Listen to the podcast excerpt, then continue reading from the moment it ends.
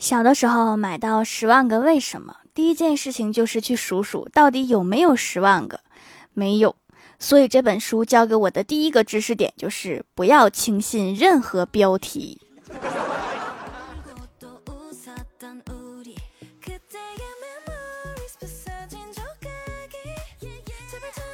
哈喽喜马拉雅的小伙伴们，这里是糗事播报周二特蒙版，我是你们萌豆萌豆的小薯条。我上班摸鱼打游戏，我也算带薪打游戏。四舍五入，我就是电竞选手。我都是电竞选手了，为什么还总输呢？跟欢喜出去逛街，路边有一个流浪歌手在卖唱，我就跟欢喜说：“我说哪天我身无分文了，我也去路边卖唱。”然后他看了看我说：“你不是那块料。”然后我又问他：“难道我去卖唱还会被饿死吗？”欢喜叹了一口气说：“不是，是你唱歌太难听，会被打死。”明白了，那我再去琢磨点别的。之前有一次下大雨，我哥出门忘记带伞了。下班回家的路上，公司的女神问他要不要一起撑伞，我哥傲气地说。看不起谁呢？就这点小雨还不够我洗把脸的呢。然后一路小跑就回家了。果然单身是有原因的。这还没完，之后女神又找机会问我哥喜不喜欢会做饭的女孩。我哥说喜欢。然后对方说：“那我做饭给你吃好不好呀？”我哥马上说：“我自己能做，干嘛要你给我做？”我说妹子，你换个人吧，跟他过日子得气死。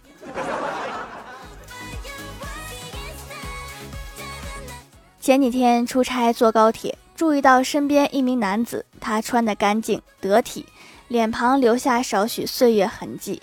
他忧郁的眼神，时而静静地望向窗外，像是思考过往人生；时而双目微闭，让疲倦的身体有片刻休息。根据个人多年行为模式研究、心理学观察及社会经验判断，这个人十有八九是手机没电了，出远门也不带个充电宝，傻眼了吧？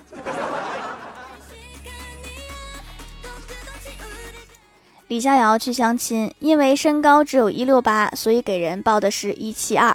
然而对方妹子却是一个实实在在的一七二，妹子给人报的却是一六八。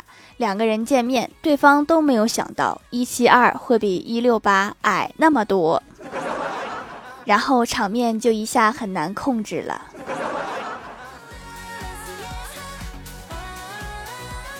今天开会的时候，老板突然深吸一口气，严肃地说：“我是一个菠萝。”大家都愣住了，开始思索自己是什么水果。接着他说：“希望你们能是我的千里马。”老板，你要说你是伯乐吧？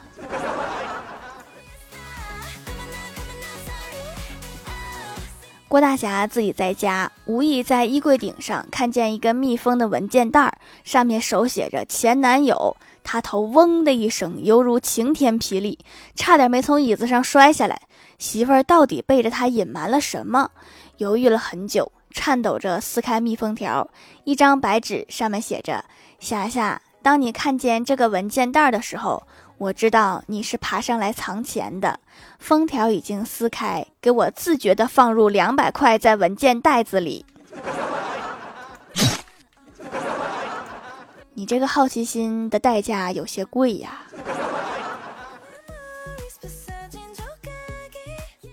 郭大嫂突然问郭大侠说：“如果有一个很漂亮的女人勾引你，你会不会上钩啊？”郭大侠认真思考了一下，犹豫着说。其实也不用那么漂亮吧？你还认真思考了一下，滚犊子！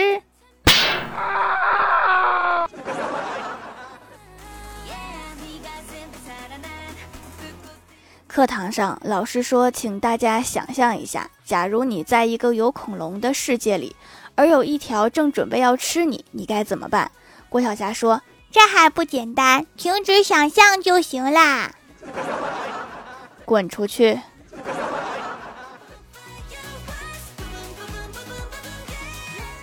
去医院探病，隔壁床一位奄奄一息躺在医院病床上的丈夫问他的妻子说：“我们的第四个孩子和其他三个长得不一样，他有另外一个父亲，对吗？”他的妻子控制不住，哭着回答：“是的。”然后丈夫问：“那是谁的？”他的妻子回答说：“你的。”好家伙，合着另外三个都是别人的。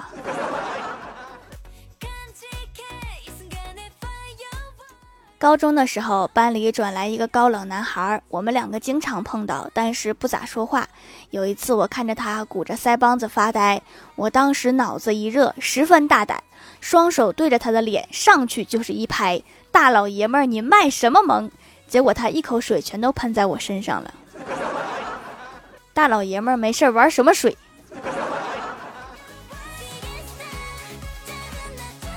前段时间我们这儿下了好大的雪，刚下完，我和老妈出去玩，她就不小心摔了一跤，我把她扶起来，问咋样？她说没事儿。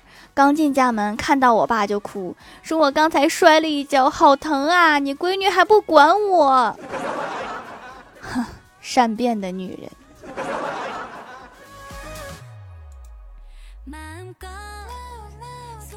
记得刚毕业找的第一份工作，一直加班，过年了就偷偷回家。我去门卫那里拿了家里的快递，接着来到家里按门铃，然后我妈一开门，我就很激动，我说惊不惊喜？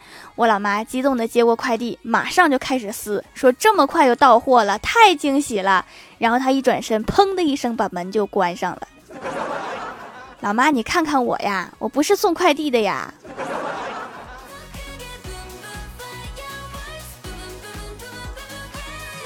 我哥下班回家，我老妈就守着他吃饭，一顿不吃两碗不让走，说他太瘦了，从小就因为吃饭的事儿打了你和你妹多少顿，现在还改不了。我一惊，我说我从小胃口也不好。我老妈叹了一口气说：“他是吃的太少，你是吃的太多。”我就不该问。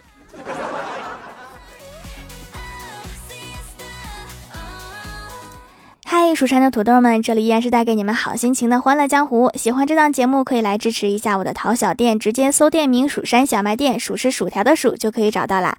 还可以在节目下方留言互动，或者参与互动话题，就有机会上节目哦。下面来分享一下听友留言。首先，第一位叫做蜀山派小明他爸，他说前排还是要问条条要一个双人沙发，给条条留一个段子：西天取经，六耳猕猴混进来。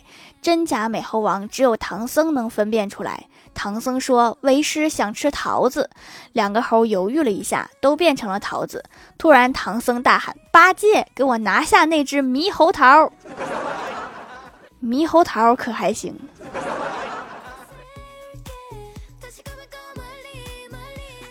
下一位叫做狼藉小灰灰，他说：“在这个雪花飘落的季节，李逍遥真的想买个羽绒服。后来他一想，羽绒服好几千，感冒药几十块，还是感冒得了，羽绒服就不买了。现在不行了，现在感冒就要核酸检测，一个不小心就要自费隔离，自费隔离也得好几千。”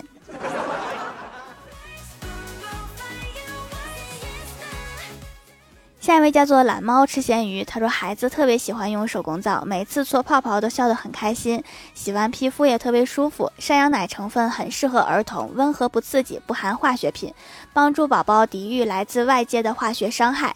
小脸软软嫩嫩的，同班的小朋友都羡慕他可以早早的就护肤，也希望家长朋友早点给孩子护肤，对建立自信心很有帮助。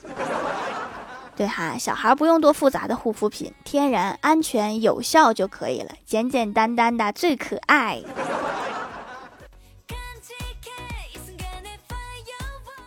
下一位叫做突击橙汁，他说：“你什么时候最文静？开学遇老师，操场遇男神，家中遇亲戚，路遇陌生人，其他时候都像脱缰了的哈士奇。在我们这儿，哈士奇又叫撒手梅。”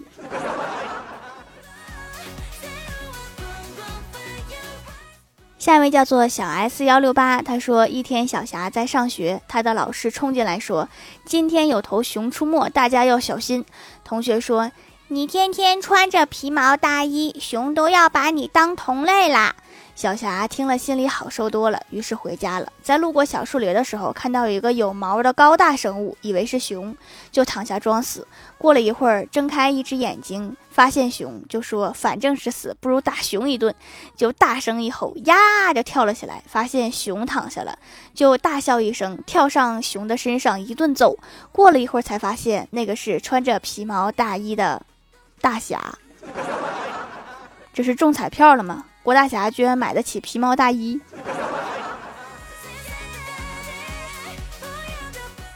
下一位叫做彼岸灯火，他说总有一条会被发现吧。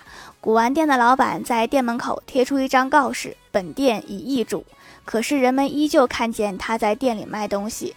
有人奇怪地问老板：“你不是已经把店卖给别人了吗？”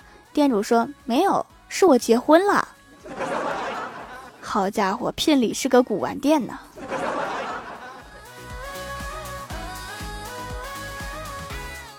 下一位叫做 Y O K I V E I V O O，他说洗洗脸就能让痘痘消失，挑夫君的手工皂真是一绝，是中国的草药一绝。中国草药在抗炎一方面非常厉害，现在外国人感个冒啥的都吃中药成分的啊！我伟大的祖国啊！下一位叫做快乐加倍有幺三幺四，他说白天有说有笑，晚上睡个好觉。我睡不睡得好，取决于睡前打的那把排位赛。下一位叫做初恋梦境，他说：“条条留个段子，教室里代课老师正在点名，张三到，李四到，王五到。很显然，这三声都来自于同一个人。顿时，教室里的气氛凝固到冰点。只见外面的保安王大爷正在指挥倒车，条条一定要读啊！”这个大爷和老师两个人的默契度，不说相声都可惜了。下一位叫做蜀山派小新啊，他说有一天我同学跟我讲了一大堆孟子和孔子的名言，我越听越上头，就说那老子呢？他沉默了一会儿，对我说：“你不配。”这位同学对老子是不是有什么误解？下面来公布一下上周七三零级沙发是硕硕赫赫盖楼的有地灵喵、彼岸灯火是二柱子呀，快乐加倍有幺三幺四贩卖银河星辰樱桃味的西瓜酱，初恋梦境，感谢各位的支持。好啦，本期节目就到这里啦，喜欢我的朋友可以订阅一下我的个人专辑《欢乐江湖》。以上就是本期节目全部内容，感谢各位的收听，我们下期节目再见，拜拜。